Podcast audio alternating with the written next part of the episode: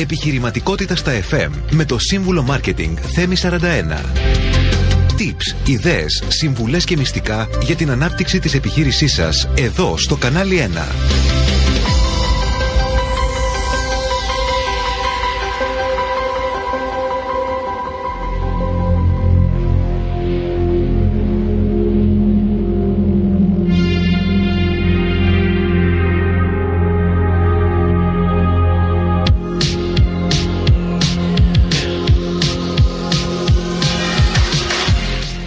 Φίλες και φίλοι, καλησπέρα σας. Καλώς ήρθατε στην εκπομπή Επιχειρηματικότητας στα FM.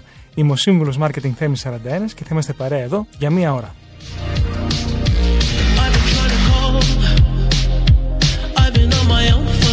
Στην εκπομπή αυτή συζητάμε για το marketing των μικρομεσαίων επιχειρήσεων. Με ιδέες, προτάσεις, tips, συνεντεύξεις και νέα από την εβδομάδα που πέρασε. Και φυσικά με πολλή μουσική.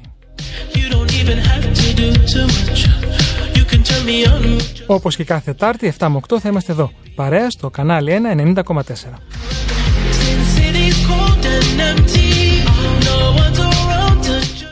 Μαζί μας μπορείτε να μιλήσετε στο Viber 6951 904 904 στο email studio papakikanalia.gr και αν θέλετε να δείτε ζωντανά στο τηλεφωνικό μας κέντρο να μιλήσετε μαζί μας ή με την καλεσμένη μου την οποία θα σας παρουσιάσω σύντομα στο 210 42 24 441 ή 2.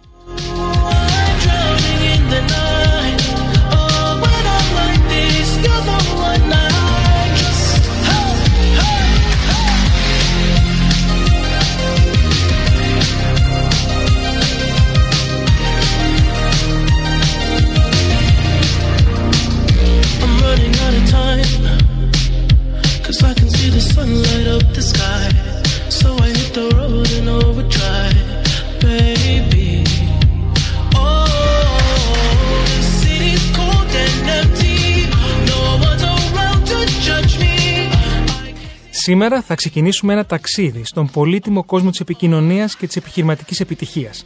Από την αρχή των χρόνων η επικοινωνία έχει διαδραματίσει έναν καθοριστικό ρόλο στην ανθρώπινη αλληλεπίδραση και πρόοδο.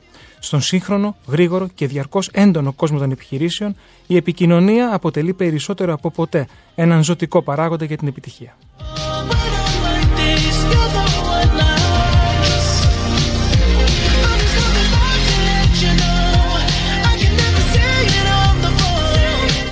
Στη σημερινή εκπομπή λοιπόν θα εξερευνήσουμε την επικοινωνία ως τέχνη και επιστήμη. Θα δούμε πώς η αποτελεσματική επικοινωνία μπορεί να γίνει ένα ισχυρό εργαλείο για την κατανόηση των αναγκών των πελατών, την ενίσχυση των σχέσεων με συνεργάτες και τη δημιουργία μιας ισχυρής εταιρικής κουλτούρας. Θα καλύψουμε επίσης πώς η τεχνολογία έχει επηρεάσει την επικοινωνία μέσα στις επιχειρήσεις και πώς μπορούμε να ενσωματώσουμε νέες μορφές επικοινωνίας για να πετύχουμε καλύτερα αποτελέσματα.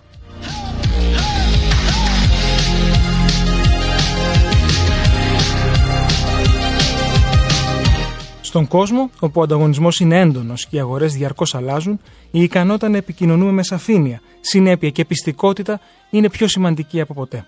Θα παρουσιάσουμε λοιπόν πώς η αποτελεσματική επικοινωνία μπορεί να βοηθήσει στην ανάπτυξη ισχυρών επιχειρηματικών σχέσεων, στη δημιουργία εμπιστοσύνης και στην ενίσχυση της εταιρικής φήμης.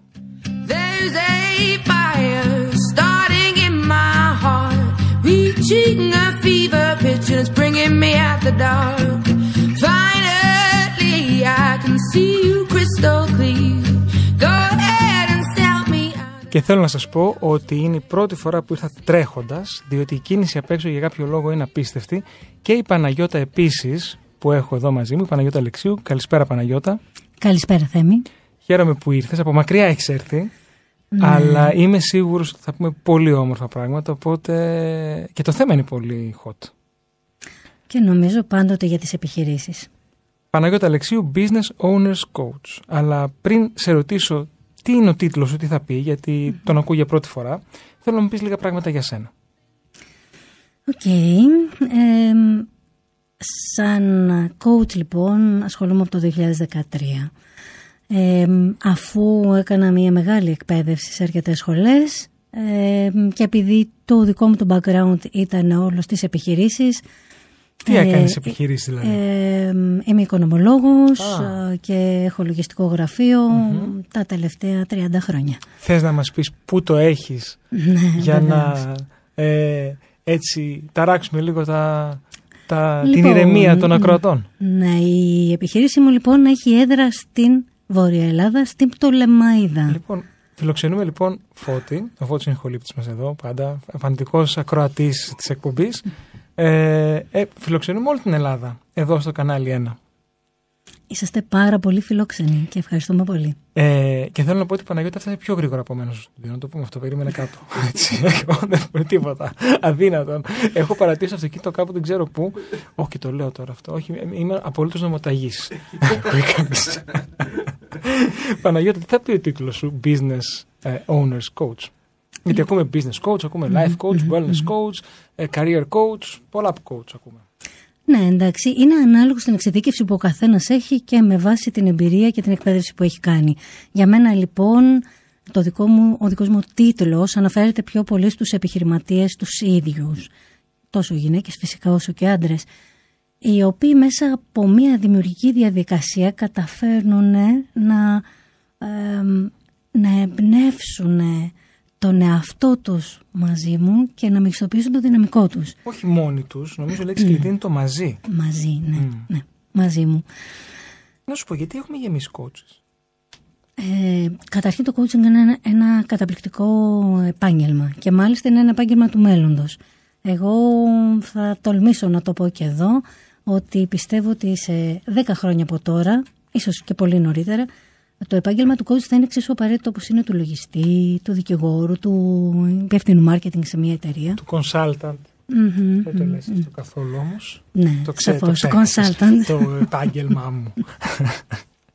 ε, είναι ανερχόμενο. Ε, πώς θα μπορούσαμε να ξεχωρίσουμε έναν coach, έναν καλό από έναν ε, όχι τόσο αποδοτικό coach, δεν θα πω κάτι Κοιτάξτε, αρνητικό. πλέον βρισκόμαστε στην ε, εποχή της πληροφορίας.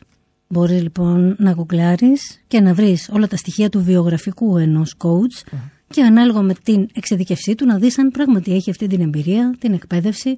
Υπάρχουν πλέον όλα και είναι ανοιχτά και φανερά. Θέλει απλά να αφιερώσεις χρόνο για να το ψάξεις και όχι μόνο απλά να δεις πέντε τίτλους. Γιατί Ε. ο καθένας μας από πίσω κουβαλάει και την, το experience και την εκπαίδευση που έχει κάνει. και την εμπειρία του φυσικά. Απλά θέλω να θυμίσω σε όλους τους ε, ακροατές μας ε, τον τρόπο που συνήθως ε, α- επιλέγετε να επικοινωνήσετε μαζί μας μέσω Viber κάθε εβδομάδα στο 6951-904-904. Βλέπουμε τα μηνύματά σας και ε, η Παναγιώτα ή εγώ θα σας απαντήσουμε στα ερωτήματά σας. Email επίσης, studio papakikανάλι1.gr και τηλεφωνικό κέντρο για θαραλέους 210 42 24 4416. Ο Γιώργος ο... θα είναι στο τηλεφωνικό κέντρο και θα σας περιμένει. Λοιπόν, Παναγιώτα, α, για να επανέλθω στην προηγούμενη ερώτηση, υπάρχουν κάποιες πιστοποιήσεις; Ασφαλώς, οι ασφαλώς. οποίες ας πούμε, λειτουργούν ως ε, εμ, εμ, εγγύηση ποιότητας; Καταρχήν η μεγαλύτερη πιστοποίηση που υφίσταται και η πιο ισχυρή και η πιο παλιά είναι η πιστοποίηση που παίρνουμε από τον International Coach Federation. Ε, είναι διεθνής οργανισμός, είναι ο, παλαι- ο γυρεότερος ε, με μεγα- το μεγαλύτερο αριθμό μελών διεθνώς και έχει τρεις διαφορετικές πιστοποιήσεις, του Accredited, του Professional και του Mentor, ε, Certified Coaches. Ε, είναι λοιπόν πάρα πολύ σημαντικό να εμπιστευτεί κάποιος έναν accredited, ένα πιστοποιημένο coach για να ε, μπορεί να απαιτήσει, ας το πω, την ποιότητα των υπηρεσιών για τις οποίες αποφασίζει να επενδύσει χρόνο και χρήμα. Ε, άρα λοιπόν υπάρχει και μια δικλίδα ασφαλείας στην επιλογή. Μπορούμε να πούμε αυτό είναι accredited, ανοίξει αυτόν τον οργανισμό. Μμμ.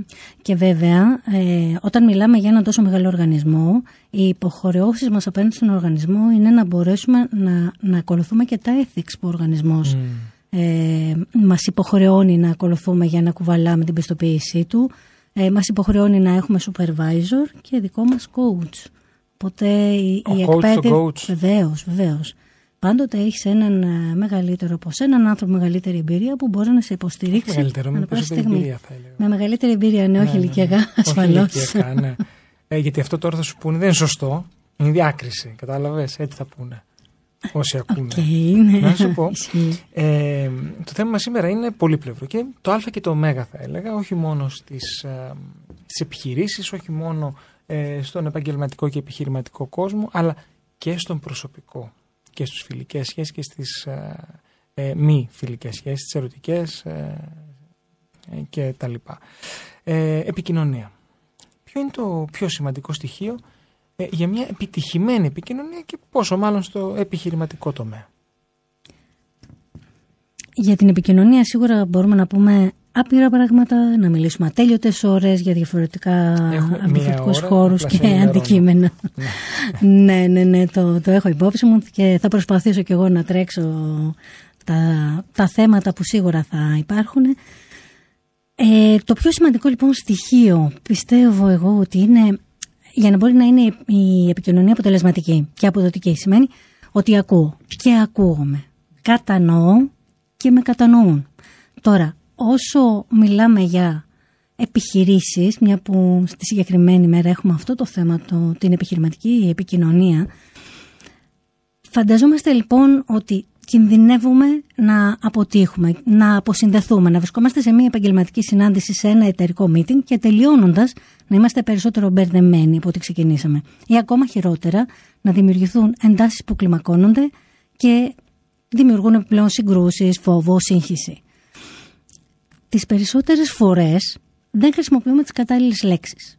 Η ελληνική γλώσσα είναι από τις πιο πλούσιες παγκοσμίως. Άρα έχουμε μια σημαντική πηγή από όπου μπορούμε να αντιλήσουμε λέξει ανάλογα με το μήνυμα που θέλουμε να δώσουμε. Πιστεύω ότι συμφωνείς σε αυτό, Θέμη, και ότι η επιλογή αυτή. Το θέμα είναι τις ξέρουμε. Ε... Ότι είναι πολλές, είναι. Το θέμα είναι να τις καλλιεργούμε και να μην μένουμε στατικοί και στάσιμοι στο λεξιλογιό μας. Ναι, και νομίζω ότι πλέον έχουμε όλα τα υφόδια να διαλέγουμε και να, να ψάχνουμε και λίγο περισσότερο. Και, αλλά το σημαντικό είναι να έχουμε την επιθυμία. Και όπως είπα πριν, την επιθυμία να ακούσουμε και να ακουστούμε να κατανοήσουμε και εμείς, να μας κατανοήσουν καλά και οι άλλοι. Έτσι λοιπόν και να, να κουβαλήσουμε στο συνομιλητή, στο ακροατήριο, τη δική μας πραγματικότητα με ευγένεια, με σεβασμό, με ενδιαφέρον, με σκοπό την ενδυνάμωση, ε, την ήρεμη συζήτηση και την ασφάλεια που μπορούμε να προσφέρουμε μέσα από μια ε, καλή ε, επικοινωνία. Βέβαια όλα αυτά που αναφέρεις εντάσσονται και στο φάσμα της ε, συναισθηματικής νοημοσύνης όλα αυτά που μόλις ανέφερες. Ναι, η συναισθηματική νοημοσύνη νομίζω ότι είναι... Ε, πιάνει πάρα πολλούς χώρους. Αν σκεφτούμε ε, πώς λειτουργεί, αναπτύσσουμε την συναισθηματική νοημοσύνη σημαίνει ότι βοηθάμε περισσότερο στον επαγγελματικό μας χώρο μια καλύτερη επιλογή επαγγέλματος. Άρα περισσότερες ικανότητες και φυΐα στην εργασία, άρα συλλογική επιτυχία, άρα επαγγελματική και ατομική επιτυχία.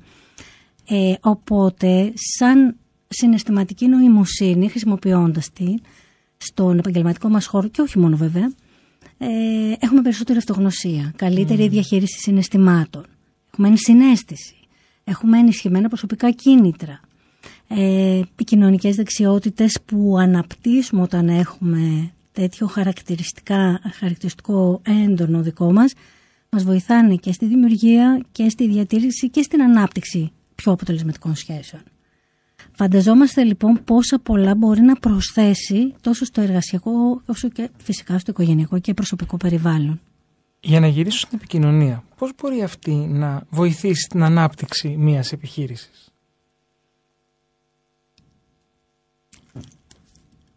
Ξέρετε, τις περισσότερες φορές όταν ξεκινάμε να επικοινωνήσουμε κάτι και σαν άτομο και μέσα στις επιχειρήσεις ξεχνάμε για ποιο σκοπό το κάνουμε. Θεωρούμε ότι ξεκινάμε για ένα σκοπό και σταματάμε να σκεφτόμαστε ότι τελικά μας επηρεάζουν πολύ περισσότερα στη συζήτησή μας. Οπότε, για να μπορέσουμε να το στοχεύσουμε θα πρέπει να ξέρουμε ποιος είναι ο στόχος μας, να τον έχουμε δηλώσει, να τον έχουμε, ας το πω, καταθέσει. Αν θέλουμε, για παράδειγμα, η ομάδα του HR μας ε, να πετύχει ένα συγκεκριμένο στόχο, θα πρέπει και εμείς να δώσουμε ένα στόχο συγκεκριμένο, μετρήσιμο, εφικτό, σχετικό με τον χώρο και με συγκεκριμένο χρονοδιάγραμμα, το λεγόμενο smart που χρησιμοποιούν οι επιχειρήσεις. Ναι. Το, το γνωστό smart. Ναι, ναι, που, γιατί. Που το χρησιμοποιούμε όχι μόνο, είναι και στοχο, τρόπος στοχοθέτησης για πολλούς στόχους στη ζωή μας. Νομίζω για όλους. Γιατί είναι πάρα πολύ απλό και πάρα πολύ δομημένο σαν εργαλείο και πόσο μάλλον για την επικοινωνία. Οπότε, αν θέλουμε να επικοινωνήσουμε κάτι, έχουμε έναν στόχο. Αν δεν το κάνουμε έτσι, θα ξεφύγουμε από το στόχο μας και θα επικοινωνήσουμε άλλα πράγματα που εκείνη τη στιγμή θα μπουν στο μυαλό μας, θα περάσουν ε, σαν γρήγορη σκέψη και θα μας επηρεάσουν ή ίσως μια προηγούμενη συναισθηματική κατάσταση στην οποία είμαστε και θα επηρεάσουν και αυτό που μεταφέρουμε σαν μήνυμα αλλά και αυτό που θα έχουμε σαν τελικό αποτέλεσμα. Πάμε να ακούσουμε ένα τραγούδι και επιστρέφουμε.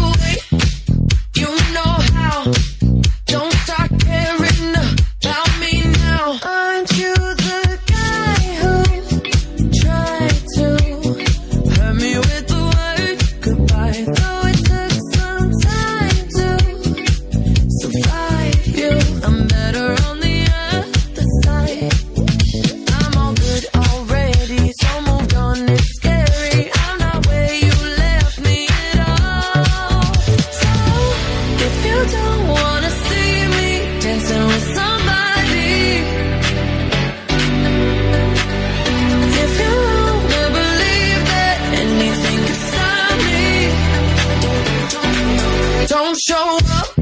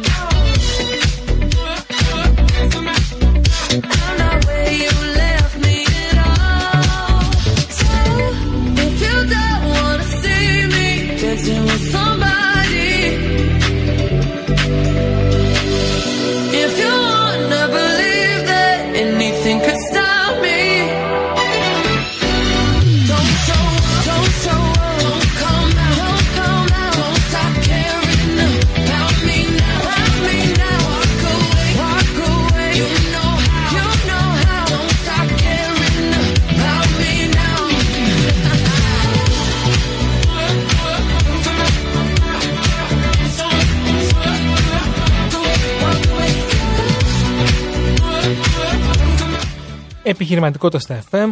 Συζητάμε για την επικοινωνία, τα ωφέλη της και πώς μπορεί να γίνει εργαλείο εξέλιξης επιχείρησης και ανάπτυξής της. Παναγιώτα. Παναγιώτα Αλεξίου, Business Owners Coach, για όσους συντονιστήκατε τώρα. Ποιες είναι οι παγίδες, οι πιο συνηθισμένες, στην επικοινωνία μέσα σε μια επιχείρηση; Οι παγίδες. Μμ. Το πρώτο σημαντικότερο κομμάτι μέσα στην επιχείρηση που μπορεί να συμβεί είναι αυτός που θέλει να ξεκινήσει την επικοινωνία να μην έχει μάθει να ακούει. Δεν ξέρουμε δυστυχώς τι σημαίνει ενεργητική Ε, οι α, περισσότεροι άνθρωποι ακρόαση. ακούνε όμως. Τι εννοείς, για βοήθησέ μας. Ε, τώρα. ναι. Γενικά, ναι, ακούμε. Και όπως λένε πολλές φορές, ε, τα πρώτα δέκα λεπτά έχουμε και την προσοχή μας εκεί πέρα. Μ, ναι, μεν. Αλλά αυτό είναι και συνήθως την προσοχή μας θα την αποσπάσει μία λέξη που θα πει ο συνομιλητής μας και θα τρέξει στο μυαλό μας και θα πάει, αν πούμε για παράδειγμα ότι μιλάμε για την Πάρο και τι συμβαίνει στην επιχειρηματικότητα της Πάρου, θα φύγει το μυαλό μου και θα πάει στην Πάρο εκεί πέρα που έκανα τις ωραίες διακοπές μου και θα έχω σταματήσει να σε ακούω πλέον. Οπότε εκεί σταματάει και η επικοινωνία. Και για να μπορέσουμε λοιπόν να ξεφύγουμε από αυτήν την, την διαδικασία, τουλάχιστον μιλώντας για την ενεργητική ακρόαση, θα πρέπει να προσεγγίζουμε το θέμα με περισσότερη περιέργεια. Όχ, τι εννοείς; Ενδιαφέρον. Να είμαστε περίεργοι, να θέλουμε να μάθουμε τι είναι αυτό που μας λέει ο άλλος, γιατί μας το λέει, τι προσπαθεί να επικοινωνήσει, Ε, γιατί το λέει σε εμάς και όχι σε κάποιους άλλους, τι θα ήθελε σαν αποτέλεσμα από όλο αυτό το οποίο συζητάμε. Μμ. Αυτό λοιπόν είναι η περιέργειά μας. Έχουμε, βλέπω μία ερώτηση εδώ στο Viber. Λέει, πώς μπορώ να ξέρω αν έχω ενεργητική ακρόαση; Ναι, δεν ξέρω ακριβώς. Ναι, πώς μπορώ να το, με, να το δεν μετριέται, δεν μετριέται. Δεν μετριέται, αλλά είναι ακριβώς αυτό το απλό μικρό κομματάκι ε, που ακούμε τον άλλον και ξαφνικά συνειδητοποιούμε Μμμ. ότι έχουμε σταματήσει να ακούμε. Όταν λοιπόν γίνει αυτό, έχουμε δύο τίνα. Ένα, να το παραδεχτούμε και να πούμε, συγγνώμη, είπες πάρος και μέσα στο μυαλό μου πήγε στις διακοπές μου. Μπορείς να επαναλάβεις λίγο αυτό που είπες προηγουμένως. Οκ.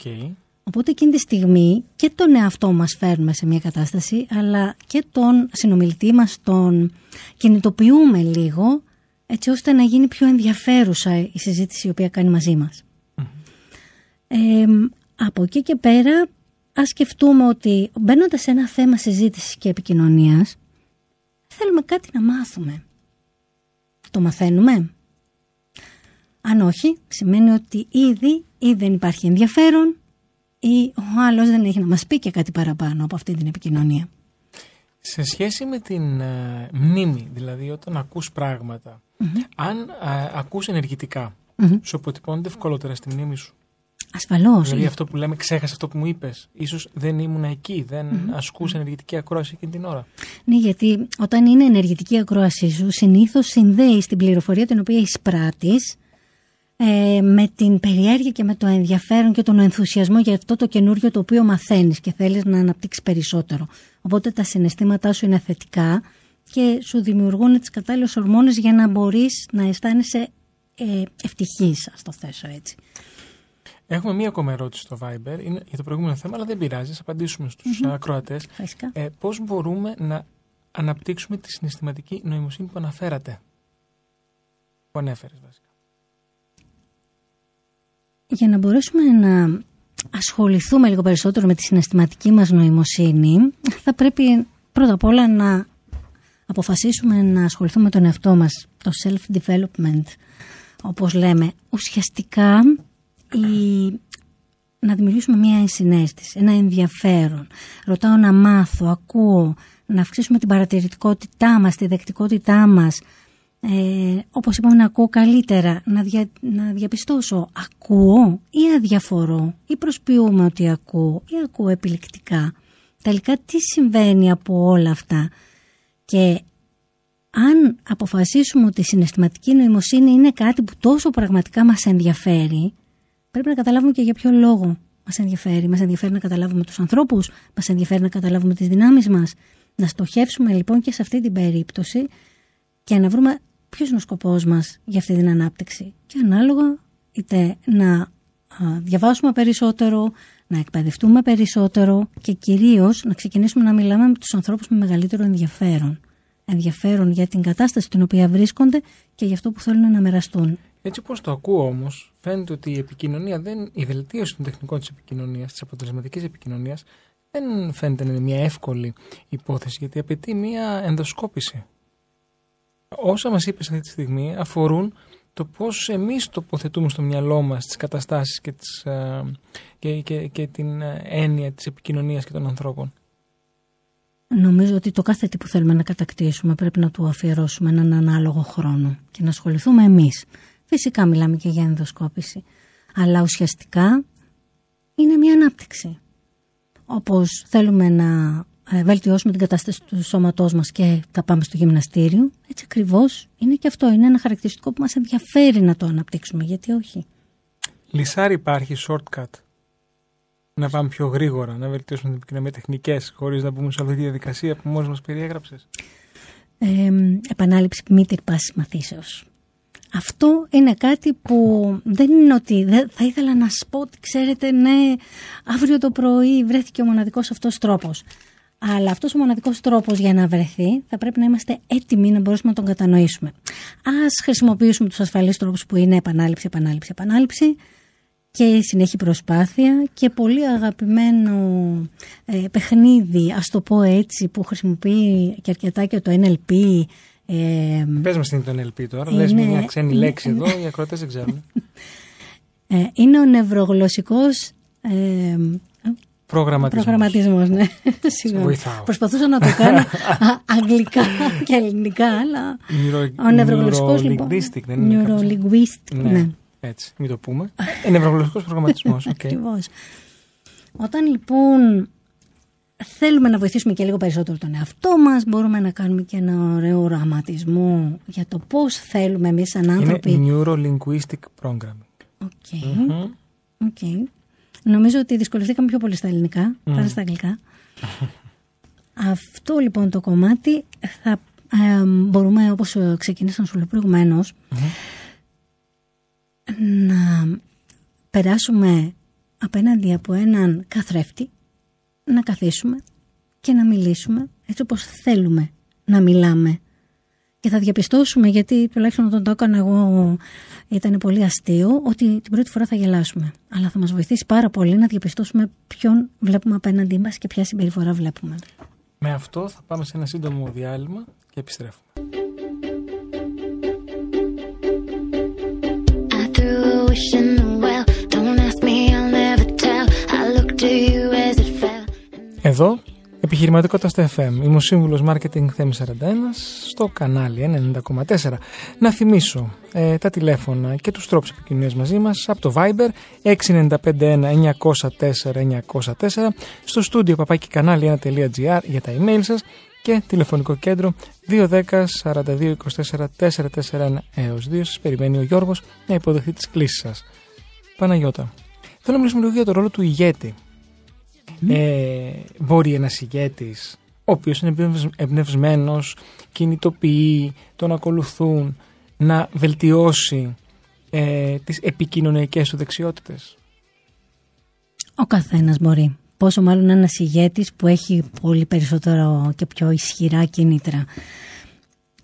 Ε, επειδή προ- προς πολλές φορές πιστεύουμε ότι τα πράγματα είναι πολύπλοκα, είναι ιδιαίτερα, όλα τα πράγματα είναι απλά. Ένας λοιπόν ηγέτης που θέλει να τα καταφέρει, το πρώτο πράγμα που πρέπει να προσέξει είναι η δομή.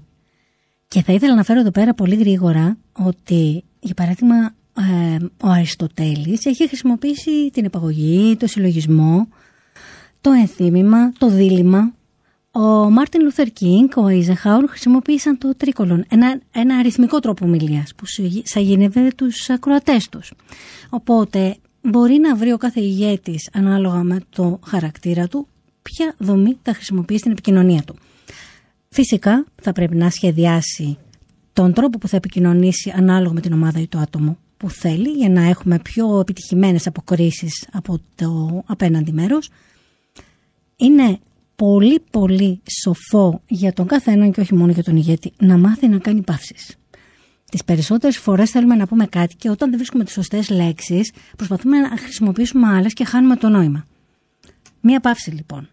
Παύση, ανάσα και να δώσουμε περιθώριο στο μυαλό μας να βρει τη σωστή λέξη που θέλουμε να έχει το αποτύπωμα και το αποτέλεσμα που εμείς επιθυμούμε. Δίνοντας λοιπόν χρόνο στον εαυτό μας, με αυτόν τον τρόπο και χαλαρώνουμε και ουσιαστικά καταφέρουμε να έχουμε και θετικό λόγο, θετικό τρόπο ε, επικοινωνίας και λέξεις σωστά δομημένες και θετικές. Ο χρόνος που αναφέρεις λοιπόν ε, μου θυμίζει ένα σεμινάριο που κάναμε παλιά ε, διαχείριση θυμού. Ήταν το σεμινάριο παλιά σε επιχειρήσεις ε, και είχε μέσα τις παύσεις. Άρα η επικοινωνία το πάνω έβα παραπέρα την κουβέντα μας μπορεί να βοηθήσει στην επίλυση των συγκρούσεων στον εργασιακό χώρο; Και πιστεύω ότι αυτό είναι και το σημαντικότερο και κάπου από εκεί ξεκίνησε και το θέμα της επικοινωνίας και γι' αυτό τόσο πολύ μας ενδιαφέρει γιατί αρχικά θέλησε να λύσει συγκρούσεις στους εργασιακούς χώρους.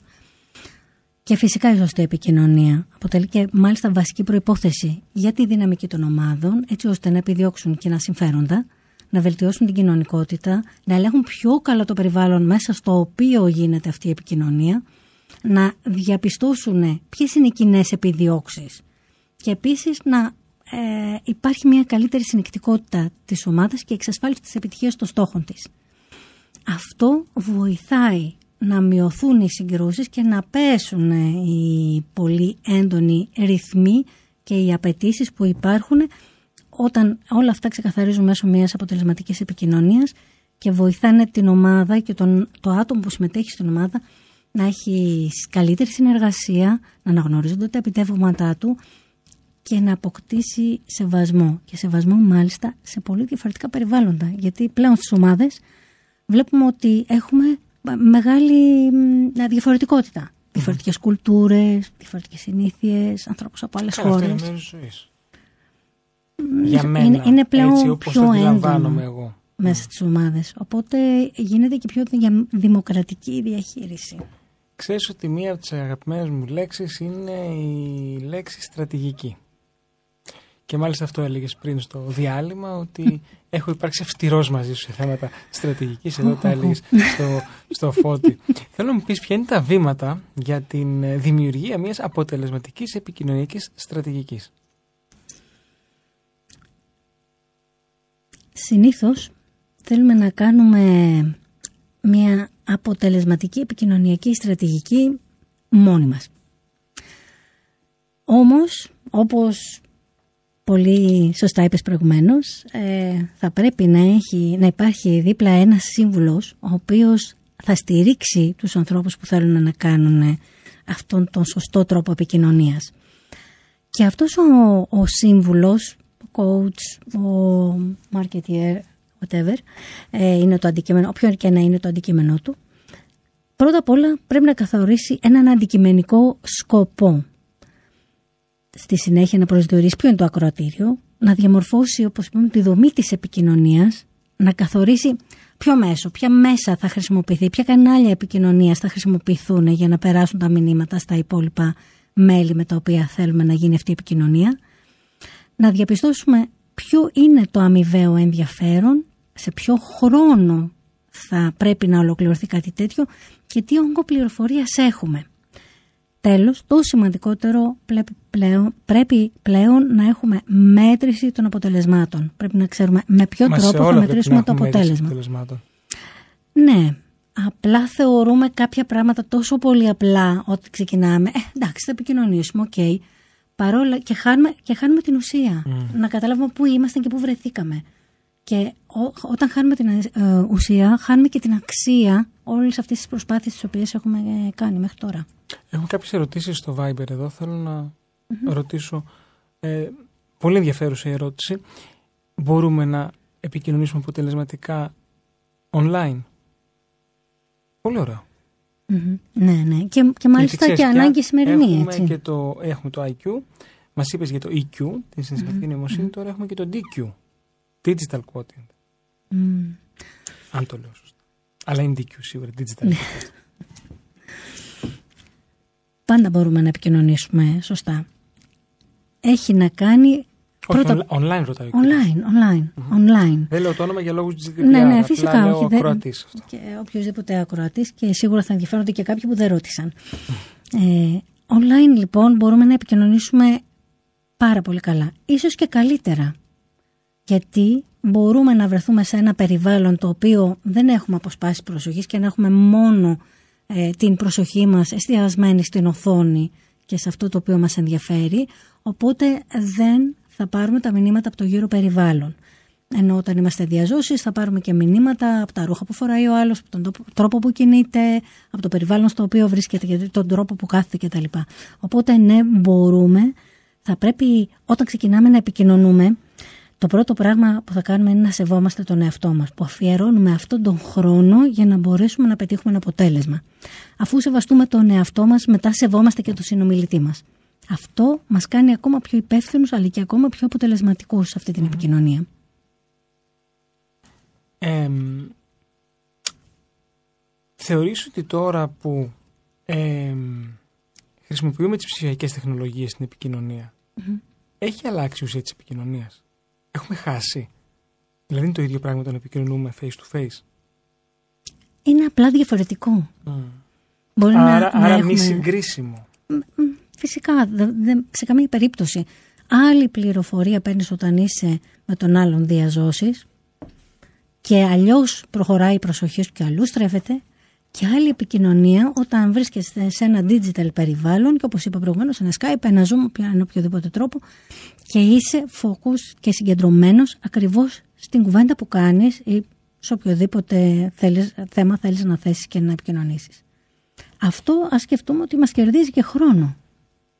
Τόσο ώρα όμως μιλάμε για την ζωή και την επικοινωνία μέσα στις επιχειρήσεις. Θέλω να πάμε λίγο έξω και να δούμε και να μας πεις μάλλον αν η αποτελεσματική επικοινωνία μπορεί να βελτιώσει τη σχέση με τους πελάτες που είναι εκτός της ε, επιχείρησης. Προφανώς και μπορεί. Το θέμα είναι το πώς. Δηλαδή, θέλεις λίγο να... Πώς μπορούμε μέσα από τις σωστές τεχνικές επικοινωνίας να αυξήσουμε τις πωλήσεις μας, να έρθουμε πιο κοντά στον πελάτη, να χτίσουμε εμπιστοσύνη, να ε, δημιουργήσουμε ραπόρ, κρύε ραπόρ που λέμε. Λοιπόν, Γιατί είμαι έχουμε- σίγουρος ότι στον τομέα των πωλήσεων υπάρχουν τρίξ. Είμαι Ε, ν- πεπισμένος. Νομίζω ότι ε, πηγαίνοντας πλέον στην διαζώσης επικοινωνία, ε, νομίζω ότι περισσότερο γι' αυτό μιλάμε, ε, όταν έχουμε απέναντι έναν άνθρωπο, πολλές φορές ε, αφήνουμε έξω ένα κομμάτι ενσυναίσθησης. Αυτό που Μμμ. και, και μ, νοη, νοη, νοητικής, ε, συναισθηματικής νοημοσύνης. Νοημοσύνης. Ε, όταν αυτό το αφήσουμε να μας πλημμυρίσει, τότε διαπιστώνουμε ότι ο άνθρωπος απέναντί μας είναι ένας άνθρωπος σαν και εμάς. Και μάλιστα μας βοηθάει ίσως να σκεφτούμε ότι εμείς είμαστε απέναντι. Όταν δούμε τον εαυτό μας απέναντι, καταλαβαίνουμε ότι αυτό που έχουμε απέναντι μπορεί να έχει μαλώσει το πρωί στο σπίτι του, Μμμ. μπορεί να, να, μην, να άρχισε να πάει στη δουλειά Αλλά του. αυτό δεν πρέπει να μείνει εκτός της σχέσης. Θα μείνει εκτός της σχέσης όταν το διαπιστώσουμε ότι Της υπάρχει. εργασιακής, επαγγελματικής Ναι, σχέσης. ναι, δεν σου- με ενδιαφέρει τι ναι, έγινε σπίτι σου. Με ενδιαφέρει, αλλά δεν με ενδιαφέρει πάνω στη δουλειά. Καταλαβαίνεις τι εννοώ. Με ενδιαφέρει ότι μπορεί η συμπεριφορά σου να έχει επηρεαστεί από κάτι τέτοιο. Άρα δεν έχει να κάνει με εμένα. Σε μένα που έρχεσαι λοιπόν για να σε εξυπηρετήσω, για να σου προσφέρω αυτό που χρειάζεσαι, Να σου πουλήσω. για να σου πουλήσω, δεν, ε, ο τρόπος με τον οποίο έρχεσαι δεν είναι για μένα. Οπότε αν αυτό το αφήσουμε όλοι μας στην άκρη και δούμε απέναντί μας τον άνθρωπο μόνο αποκλειστικά, σαν να βλέπουμε τον εαυτό μας, τότε θα επικοινωνήσουμε μαζί του πιο άμεσα και θα ρωτήσουμε καλύτερα και με μεγαλύτερο ενδιαφέρον πώς θα μπορούσα να σας βοηθήσω. Τι Έχουμε, χρειάζεστε σήμερα. έχουμε ένα ωραίο μήνυμα στο, στο Viber. Λέει αγωνίζομαι με την επικοινωνία στη δουλειά μου. Θέλω βοήθεια. Προφανώς συμβουλές, φαντάζομαι. Ε, θέλει, τι θα στη συμβουλεύαμε αυτόν τον ακροατή που μας γράφει ότι αγωνίζεται. Δεν καταλαβαίνω ακριβώς τι εννοεί αγωνίζομαι, αλλά αγωνίζεται. Δυσκολεύεται, ας πούμε. Ναι, ναι. Θα πρότεινα να ξεκινήσει να βλέπει λίγο ε, την δυναμική της σχέσης. Α, αν θέλει να διευκρινίσει, μπας και. Να, Okay. σε διακόπτω, συγγνώμη. Όχι, δεν πειράζει, θα το συνεχίσουμε και μπορεί να Ναι. μας ρωτήσει ό,τι περισσότερο χρειάζεται. Ε, αν, αν κατανοήσει λοιπόν τη σχέση πομπός, μήνυμα, δέκτης.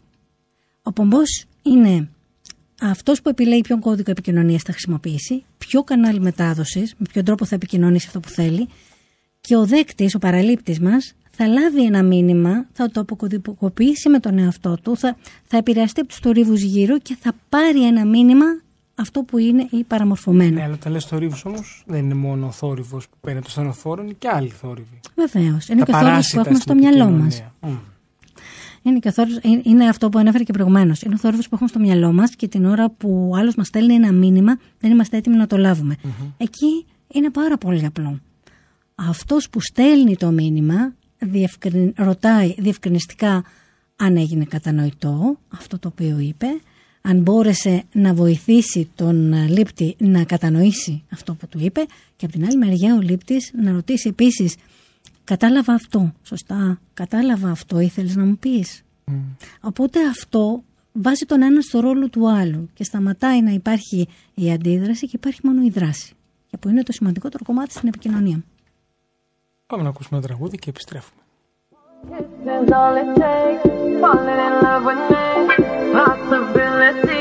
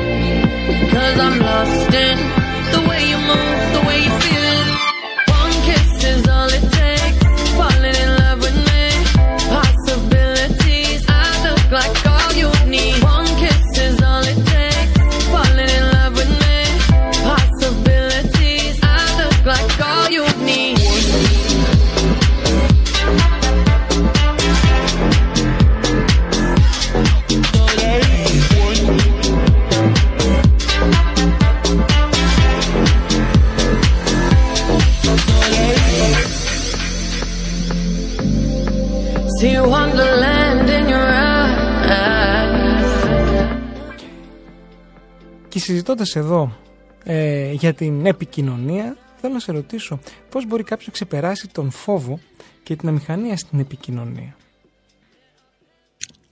Και πάλι θα πω πολύ απλά. Και θα μου επιτρέψει να αλλάξω την ερώτηση. Πώς... Αλλάζεις την ερώτηση του παρουσιαστή; Ναι, Για άλλαξε. σε προκαλώ. Πώς τρώγεται ένας ελέφαντας; Κομματάκι, κομματάκι. Yeah. δεν το ήξερα.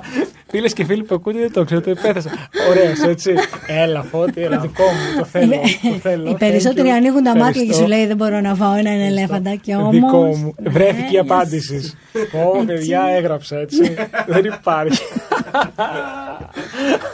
Μπουκίτσα, μπουκίτσα λοιπόν θα το κάνεις. Δεν το περίμενε ότι θα στο έλεγα. Ξαφνιάστηκες. Ναι, όντως, όντως. Οι περισσότεροι έτσι ευνηδιάζονται και λένε πω πω, ελέφαντα, Όπο, δεν, δεν φίλε. μπορείς να τον φας.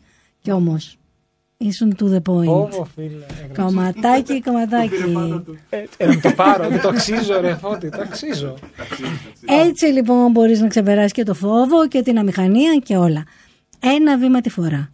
Το σημαντικότερο βήμα ο- το, το έχει κάνει αυτός που αναγνωρίζει την αδυναμία του ή το φόβο του ή την, την αμηχανία.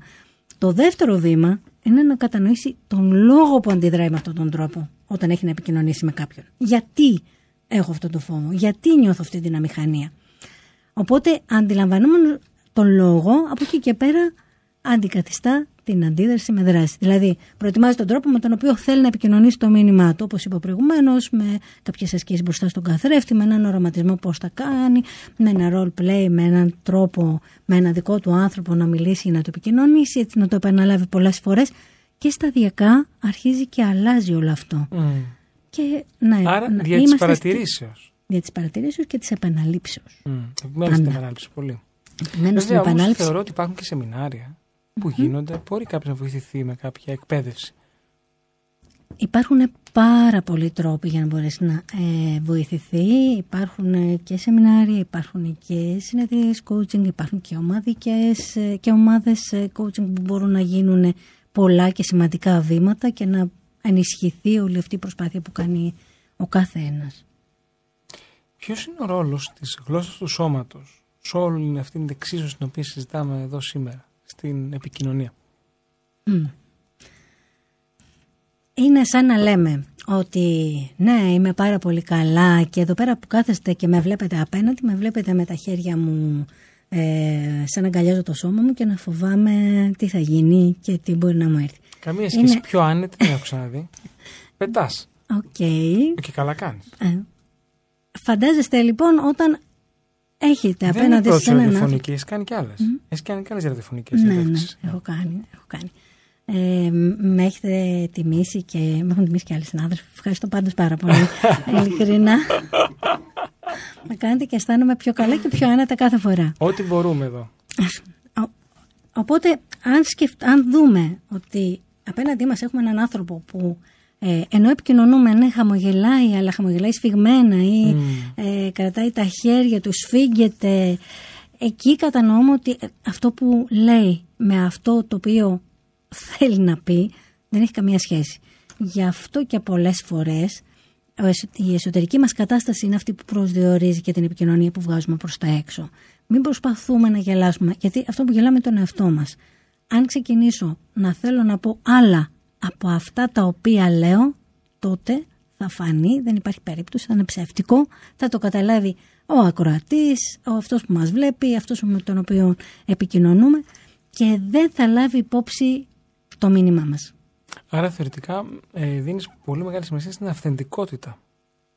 Μμ, πολύ σωστή παρατήρηση. Ε, μπορείς να υποκριθείς αυθεντικότητα; Πιστεύω ότι θα πρέπει να κάνεις αρκετά χρόνια στο θέατρο για να μάθεις να το κάνεις αυτό. Δεν λέω ότι μπορεί να υπάρχουν άνθρωποι που το κάνουν, αλλά ο κόσμος, ο, ο περισσότερος, ο οποίος ε, έχει τη δουλειά του, έχει την καθημερινότητά του, δεν έχει χρόνο για να ψάξει κάτι τέτοιο. Μμ. Εντάξει, οπότε μ, επικοινωνεί και βγάζει όλο αυτό που, που, του- του συμβαίνει. Σε αυτό που λες είναι φοβερό γιατί εγώ όταν κάνω ένα σεμινάριο και διδάσκω ένα σεμινάριο, αμέσως καταλαβαίνω από κάτω ποιος ακούει, ποιος βαριέται, ποιος αποδοκιμάζει, ποιος αμφισβητεί. Και χωρίς καν να μιλήσουν, έτσι. Πώς να μιλήσουν. Μόνο κοιτάζοντας. Ναι, αρκεί.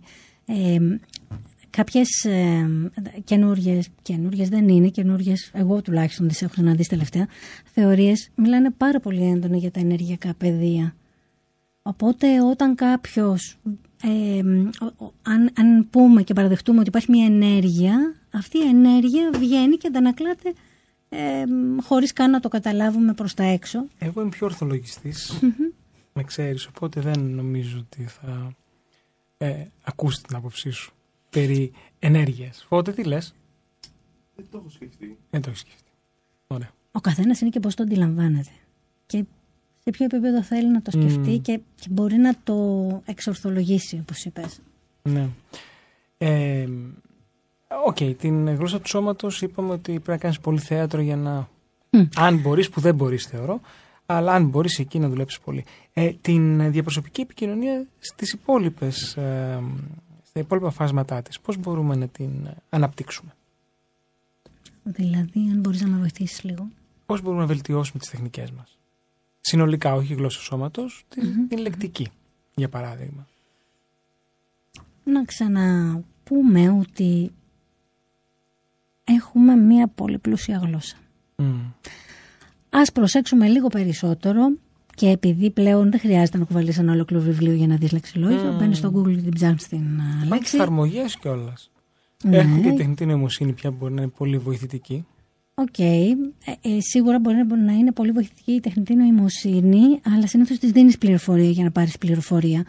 Εμείς είναι καλό να ψάξουμε σε, ε, μ, στους, και στους παλιούς φιλοσόφους, ε, στους ε, ε, μ, σ- ε, στοική φιλοσοφία, αν δεν εννοώ στοικούς. Ε, μπορούμε να βρούμε πάρα πολύ πληροφορία για το πώς χρησιμοποιείται κάθε μία λέξη και ποια είναι η ρίζα της.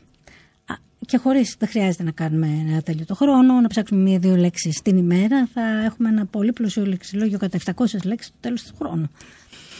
Ε, και αυτές οι λέξεις θα μας βοηθήσουν να εκφραστούμε πιο καλά και να, να πούμε πιο καθαρά τι είναι αυτό που θέλουμε να επικοινωνήσουμε εμείς με τον απέναντί μας. Ε, ο τρόπος για να αξιολογήσουμε την αποτελεσματική επικοινωνία είναι να έχει καταλάβει όλο αυτό που λέμε. Με ποιο τρόπο μπορούμε να πούμε ότι, ξέρεις κάτι, το έχω, την έχω την επικοινωνία. Μμ. Την τέχνη της επικοινωνίας, γιατί είναι Οκ. τέχνη, δεν το είπαμε αυτό. Τέχνη είναι. Ναι, ναι. Συμφωνώ. Ε, Και έτσι όπως το θέτεις, ναι. Ήδη, προ- ήδη βέβαια ε, μιλήσαμε και για το θέατρο, οπότε ναι, η επικοινωνία είναι μια τέχνη. Αφού λοιπόν θέλουμε να το μετρήσουμε, ήδη δεν είπαμε ότι χρησιμοποιούμε το smart. Το στόχο, το, το Ο ακρονίμιο. στόχος μας λοιπόν για το τι θέλουμε να επικοινωνήσουμε πρέπει να είναι μετρήσιμος. Δηλαδή πρέπει πρώτα απ' όλα να ξεκινώντας να πούμε ποιο, πόσο της εκατό επικοινωνούμε. Έχουμε έτσι ώστε μετά να πούμε έχουμε μία μείωση των παραπώνων των πελατών κατά 50% ή αύξηση της καλής διάθεσης των υπαλλήλων κατά 30% σε σχέση με το ποσοστό που ήδη έχουμε βάλει. Οπότε είναι αρκετά απλό και εύκολο να μετρηθεί. Φτάνει να το βάλουμε από την αρχή. Παναγιώτη, εκτός από την επικοινωνία, σε τι άλλο ειδικεύεσαι; Γιατί να σε επιλέξει κάποιος; Τι θα κάνει μαζί σου; Το coaching δεν έχει να κάνει μόνο Καταρχάς, για την ε, οι επικοινωνία. ειδικεύεσαι, σωστά, γι' αυτό θέλω να μας ε, πεις κάποια πράγματα. Ε, ειδικεύεσαι κυρίως στις γυναίκες ή όχι; Ε, Θα πω ότι δουλεύω πιο πολύ με γυναικες Α, γιατί ίσως τελικά οι γυναίκες είναι πιο έτοιμες να κάνουν τα βήματα. Το Σάββατο στην τηλεόραση, θυμίζω και στους ακροατές ότι εμείς τα λέμε και τηλεοπτικά κάθε Σάββατο και Κυριακή 12 και μισή στο One Channel. Έχω πολύ ωραίο θέμα σχετικό. διαχειριση και δύναμη οι γυναίκες στο ελληνικό επιχειρήν. Θα δούμε λοιπόν ποια είναι η θέση της γυναίκας μέσα στην επιχειρηματικότητα σήμερα στην Ελλάδα. Έτσι, Επιστρέφουμε. σε σένα. Ναι, ναι. Είναι πολύ σημαντικό γιατί η γυναίκα κουβαλάει την επιχειρηματικότητα και μέσα από μία άλλη κατανόηση της πραγματικότητας. Ε, δουλεύοντας λοιπόν πολύ περισσότερο, όπως είπα και προηγουμένως με τις γυναίκες, ε, δουλεύουμε ε, την διαχείριση του χρόνου, όχι μόνο τη διαχείριση της επικοινωνίας. Time management λοιπόν. Το time management, ναι, γιατί για να επικοινωνήσεις πρέπει και αυτό είναι ένα τομέα πολύ σημαντικό, να ξέρεις ποιον χρόνο θα αφιερώσεις. Και βεβαίως πώς διαχειριζόμαστε την κριτική, Mm, διαχείριση κριτικής. βεβαίως αρνητικής και θετικής, και πώς κάνουμε. εμ, θα το πω λίγο στα αγγλικά και συγγνώμη, απλά δεν μου έρχεται αυτή τη στιγμή η λέξη. Delegation. ανάθεση καθηκόντων. Με ανάθεση καθηκόντων. Άρα ναι. πολλά και πλούσια. ναι, ναι, ναι. Παναγιώτης, σε ευχαριστώ πάρα πολύ για σήμερα. Και εγώ ευχαριστώ πάρα πολύ που με φιλοξενήσατε. Ανανεώνουμε το ραντεβού μας. Μεγάλη μου χαρά. Λοιπόν, η εκπομπή μας έφτασε στο τέλος της. Ήμασταν μία ώρα εδώ ε, με θέματα επιχειρηματικότητας. Μιλήσαμε για την επικοινωνία. Είμαι ο σύμβουλος Marketing Θέμης 41 και η εκπομπή μου επιχειρηματικότητα στα FM στον φιλόξενο αέρα στο κανάλι 90,4. Στον ήχο ήταν ο Φώτης Αϊτάς, τον οποίο και ευχαριστώ πολύ. Τηλεφωνικό κέντρο Γιώργος Καρίδης. Ένα ευχαριστώ στους χορηγούς επικοινωνίας, όπου επικοινωνούν κάθε εβδομάδα την εκπομπή μας on demand και στο δικό τους επιχειρηματικό κοινό φυσικά, επιχειρό.gr, startup.gr και περιοδικό franchise business. Εμείς τηλεοπτικά Σάββατο και Κυριακή 12.30 στο One Channel και κάθε Τετάρτη 7 η ώρα ζωντανά από τη συχνότητα εδώ στο κανάλι 90,4. Ακολουθεί δελτίο ειδήσεων, μουσική μέχρι τις 9 που ο Μπάμπης Καραλής αναλαμβάνει με την ώρα που βγαίνουν τα τραγούδια. Εμείς ε, τα λέμε την άλλη εβδομάδα και μέχρι τότε να είστε καλά, υγιείς, χαρούμενοι και φυσικά να επιχειρείτε δυναμικά. Καλό σας βράδυ. Ήταν η εκπομπή Επιχειρηματικότητα στα FM με το σύμβουλο Marketing Θέμη 41.